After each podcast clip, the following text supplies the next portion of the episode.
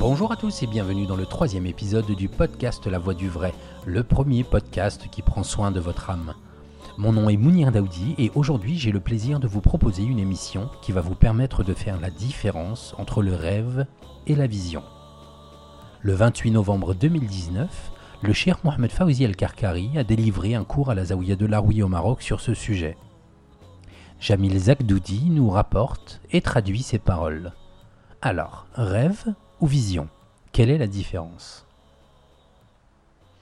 Il vous faut différencier la vision, mushahada, du rêve, ro'iya, et ne plus confondre les terminologies. La vision se produit lorsque tu te trouves en état d'éveil.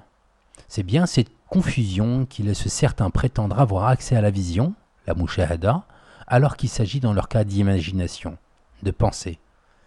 Celui qui pense que son imagination est une vision, qu'il sache qu'il est malade, atteint d'une insufflation diabolique, le waswas.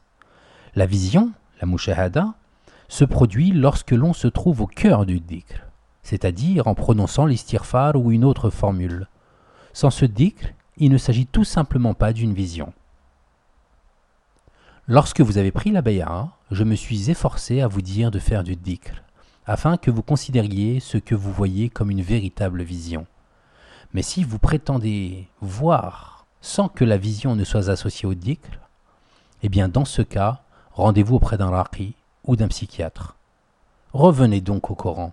Allah dit Ceux qui, debout, assis, couchés sur leur côté, invoquent Dieu et méditent sur comment furent créés les cieux et la terre, disant Notre Seigneur, tu n'as pas créé cela en vain, gloire à toi, garde-nous du châtiment du feu. La première étape consiste pour le disciple à fournir l'effort lui permettant d'atteindre le dhikr en tout moment. Ce n'est qu'une fois cette étape atteinte que vient la méditation. Mais celui qui dort, comment peut-il méditer? Comment peut-il faire du dhikr Et que doit être l'objet de la méditation? Il ne s'agit pas de penser à sa femme ou à ses enfants. Il s'agit plutôt de penser à comment ont été créés les cieux et la terre. Non pas juste penser aux cieux et à la terre, mais bien au comment. Ce qu'il faut rechercher, c'est la façon dont furent créés les cieux et la terre. Une fois les étapes du décre perpétuel et de la méditation réalisées, vient alors la sibaha, la nage. Celui qui invoque Allah debout, seulement alors vient la pensée. Comment peux-tu penser en dormant? Et à quoi dois-tu penser? Ni ta femme, ni tes enfants, tu penses à comment la création, tu penses à la méthodologie de la création. Alors commence la nage dans le monde des visions Sibaha. Notre Seigneur, tu n'as pas créé cela en vain. Gloire à toi. Subhanak.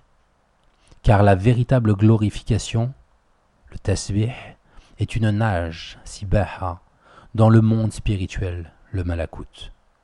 Tel est le but du dhikr, pourquoi les musulmans ne réussissent-ils plus leurs études? Car lorsque tu interroges un étudiant, bien qu'il soit en master, il ne sait toujours pas quoi faire de sa vie. Il évolue sans but dans sa vie. Alors que chacun d'entre nous avons depuis notre enfance un désir enfoui.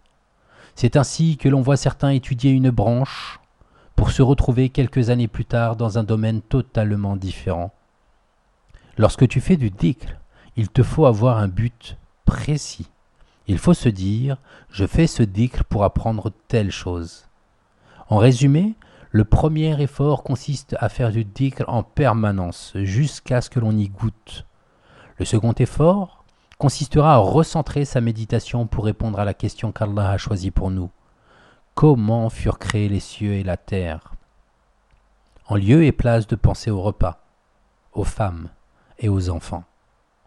Ô aspirant, As-tu seulement médité sur cela, ne serait-ce qu'une seule fois dans ta vie? Ta pensée n'est en vérité obnubilée que par ce qui est vil. Pourquoi ne te demandes-tu pas comment était la terre lors de sa création? Était-elle blanche? Était-elle molle? Si tu te poses ces questions au cœur du dhikr, cela prouvera que tu as bien atteint le recentrage de la méditation. Vient alors la vision et la nage, la sibaha. Tu diras, Gloire à toi, garde-nous du châtiment du feu. car tu auras vu de tes propres yeux le châtiment de l'enfer. Tu auras atteint la certitude, le yaqin, pas le sommeil.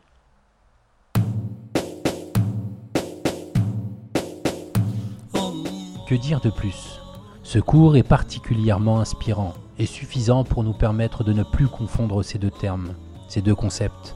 En tout cas, moi je ne ferai plus cet amalgame, et j'espère que vous non plus. Si ce cours vous a plu et que vous y avez appris quelque chose, n'hésitez pas à le partager à vos proches, à ceux que vous aimez et à ceux à qui vous voulez du bien. C'est ainsi que va s'achever ce court épisode, et il ne me reste donc plus qu'à vous saluer de la plus belle des salutations. Et cette salutation est celle de l'islam. Assalamu alaikum wa rahmatullah wa barakatuh.